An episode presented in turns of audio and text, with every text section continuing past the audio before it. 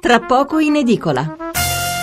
Siamo di nuovo qui col professor Cristiano Gori, docente di politica sociale all'Università di Trento. Ho un altro paio di giornali adesso sul tavolo che trattano questo argomento. L'apertura dell'Eco di Bergamo, povertà in città, 7.000 persone chiedono aiuto ai servizi sociali, 10% in più. Palafrizzoni, Palafrizzoni è il nome del palazzo che ospita il comune, stanzia 14 milioni. Quindi come vedete poi non è solo un problema del Sud, no? come si, po- si, potrebbe essere portati a pensare. La Gazzetta del Sud, edizione di Messina, reddito di inclusione a 2 milioni di poveri, è la prima volta. Va bene, allora eh, abbiamo anche un'altra telefonata già in linea, però prima volevo farle rispondere, professore, a qualche domanda dei nostri ascoltatori. Eh, Giuditta da Milano, per esempio, si potrebbero dare agevolazioni fiscali ai privati che assumono dagli elenchi dell'Agenzia dell'Impiego, più alta l'età dell'assunto, più alta l'agevolazione. Eh, secondo lei diciamo, si può eh, met- mettere in piedi una politica di, di dirigista, di indirizzo su chi debba essere assunto? Io credo di no personalmente, non so qual è il suo parere, prego.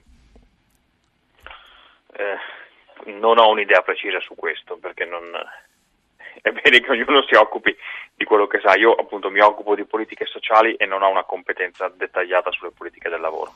Allora, eh, Stefano scrive, io vivo solo da poco, vivo, vivo, solo da poco, è morta mia madre, con la sua pensione si andava avanti, io sono invalido all'80%, da due anni vivo in auto perché prendo 240 euro al mese di pensione, non vivo ma sopravvivo e chi sta solo non esiste, non ha il diritto di vivere Ecco, ci sono situazioni assurde come quella che ci viene raccontata dal nostro ascoltatore, che ringrazio per averci scritto, eh, che eh, diciamo non sono state eh, così eh, ricordate momento, nel momento in cui sono stati erogati gli 80 euro e sembra che adesso non siano incluse nemmeno in quest'altra circostanza. Professore, che cosa possiamo dire?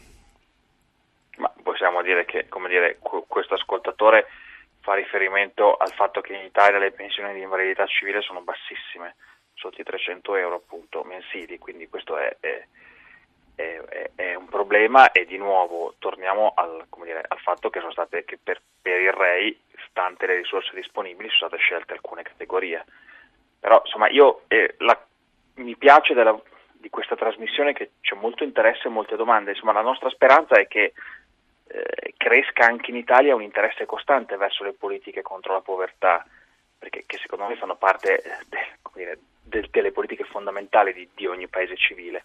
E, e, solo se si manterrà eh, dire, elevata l'attenzione si può sperare anche di, eh, dire, di spingere il, il, questo governo e i futuri governi a incrementare i sostegni per chi si trova in questa condizione. Allora, Mirko da Imperia ci scrive, chiedo una vostra opinione sul futuro dei quarantenni odierni senza famiglia o familiari a carico, né appoggio e senza lavoro e senza la possibilità di rientrare in un discorso lavorativo di apprendistato né avere l'età della pensione. Quindi lei si sente, Mirko, completamente tagliato fuori, ma insomma, quando uno ha 40 anni ha tutta la vita davanti. Io capisco il dramma di una persona che si trova senza lavoro, senza reddito, eccetera, però eh, a 40 anni ha ancora le energie eh, per, eh, per, cercare una via, per reagire. Certo, se poi non si viene aiutati, tutto quanto è più complicato. Eh, professor Gori. Sì, sono d'accordo con lei. Allora, Francesca ci scrive da Cagliari, le persone in età lavorativa sarebbe bene impiegarle in lavori socialmente utili, per esempio nel servizio civile. Per gli anziani assicurare una pensione adeguata a tutti, proseguendo sulla via a suo tempo indicata da Berlusconi. A Cagliari i poliziotti hanno pagato di tasca propria due uova di Pasqua che una signora indigente tentava di rubare. Paola ci scrive come si può chiamare inclusione qualcosa che io devo richiedere e, e qui è una questione probabilmente anche di disorganizzazione eh, perché è chiaro che eh, i redditi eh, quantomeno insomma quando si fa una dichiarazione dei redditi si comunica allo Stato eh, qual è il proprio reddito e quindi lo Stato eh, viceversa sa qual è il tuo reddito, quindi po- si pot- potrebbe partire dallo Stato l'iniziativa di cercare le persone in condizioni di particolare indigenza e comunque eh, abbiamo sentito dovrai fare la domanda direttamente. Ada da Imperia i figli si possono anche non avere, ma i vecchi soli e poveri esistono. Va bene, allora abbiamo ancora Danilo da Milano in linea, poi qualche altro messaggio e poi ci avviamo alla conclusione. Danilo, buonasera. Sì, buonasera. Prego. Eh, niente, volevo dire, eh, si ricorda anche il dottor Mensurati tempo fa in, una, in un'altra puntata circa um, il disagio sui disabili di quella signora che doveva mandare la figlia a scuola e non c'era l'insegnante di sostegno, no? Sì. Anche quella è una forma di povertà. E, um, per carità bisogna aiutare tutti e, e questa credo sia una buona iniziativa, però vorrei appunto domandare al professore, per migliorare questa situazione affinché si possa aiutare più gente possibile, no?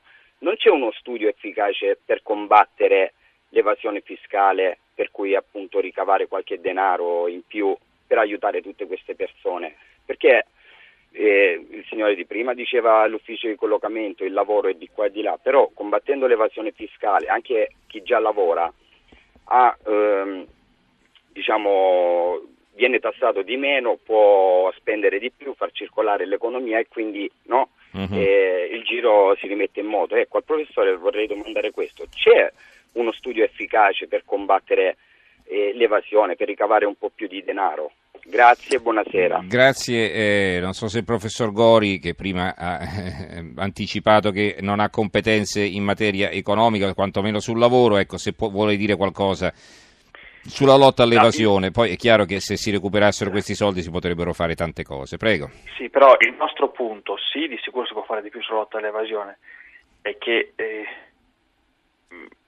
se si vuole fare qualcosa di più sulla povertà e sono questioni di scelte politiche, perché poi l'esperienza dimostra che quando un tema diventa una priorità politica i soldi si trovano.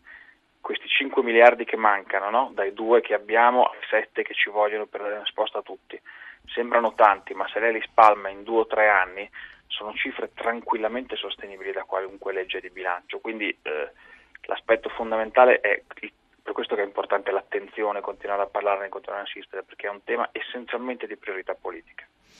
Allora, eh, Franco che ci scrive da Reggio Calabria, siamo sicuri che la povertà sia così diffusa? Quanta gente lavora in nero e risulta non la tenente? Venite a farvi un giro qui da noi.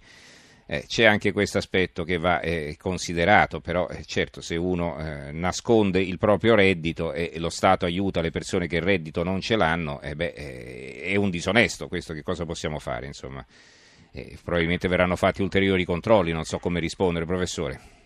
Allora, certo c'è questo problema, il sistema dei controlli è comunque migliorato, per quanto rimangano, rimangano alcune criticità però insomma da tutti gli studi che abbiamo, oltre che dall'esperienza comune, siamo, direi che la risposta è sì, siamo sicuri che ci siano tutti questi poveri.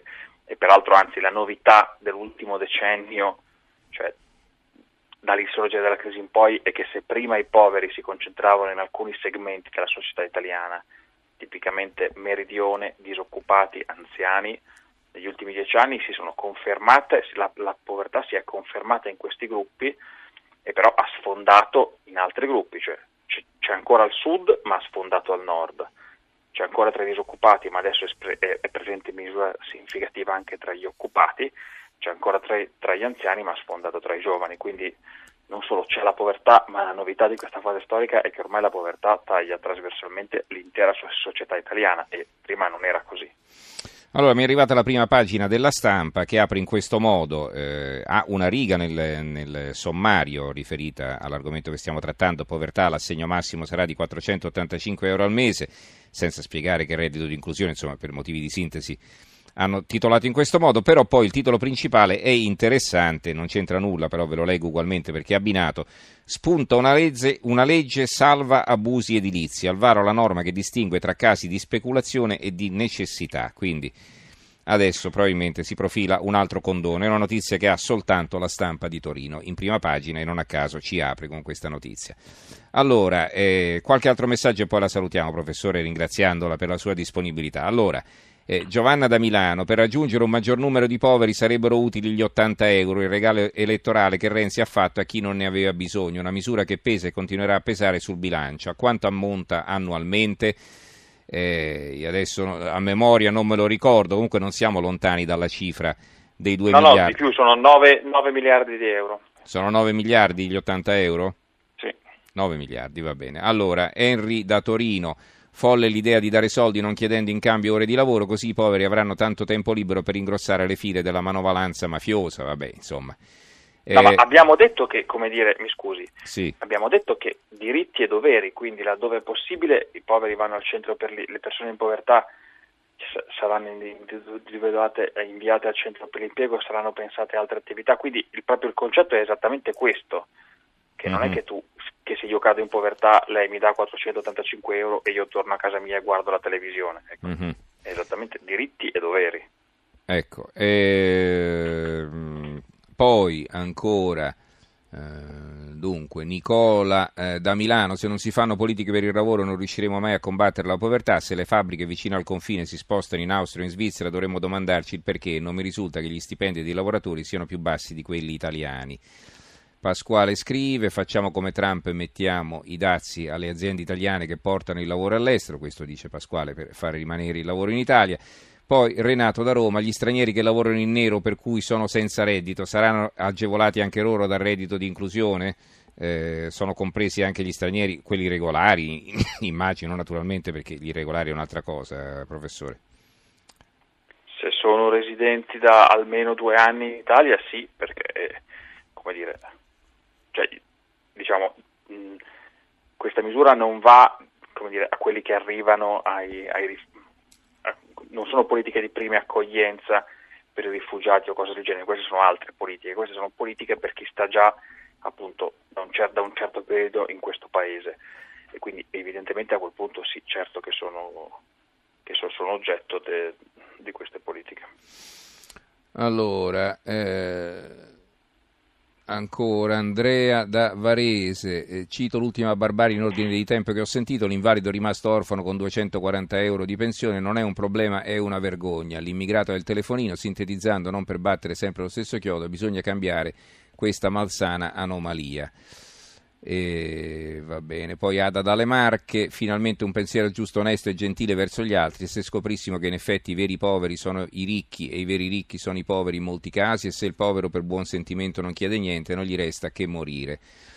Allora, eh, vabbè, abbiamo detto che questo è un primo provvedimento, quindi traiamo le conclusioni di questa nostra chiacchierata, professor Gori. È un primo provvedimento importante, limitato, d'accordo, però insomma è un primo passo. Ecco, eh, speriamo che sì, l'importante, vengano... diciamo, sa, sa, qual è il, la nostra, il, timore di noi dell'Alleanza contro la povertà? Che non si pensi che allora fa, legge fatta, problema risolto. Quindi è un inizio, noi speriamo che la tensione rimanga alta nei prossimi mesi e noi sin dalla prossima legge di stabilità, legge di bilancio, chiederemo dire, un incremento di finanziamenti per arrivare a coprire eh, fasce sempre maggiori della popolazione in povertà fino a, a raggiungere tutti i poveri.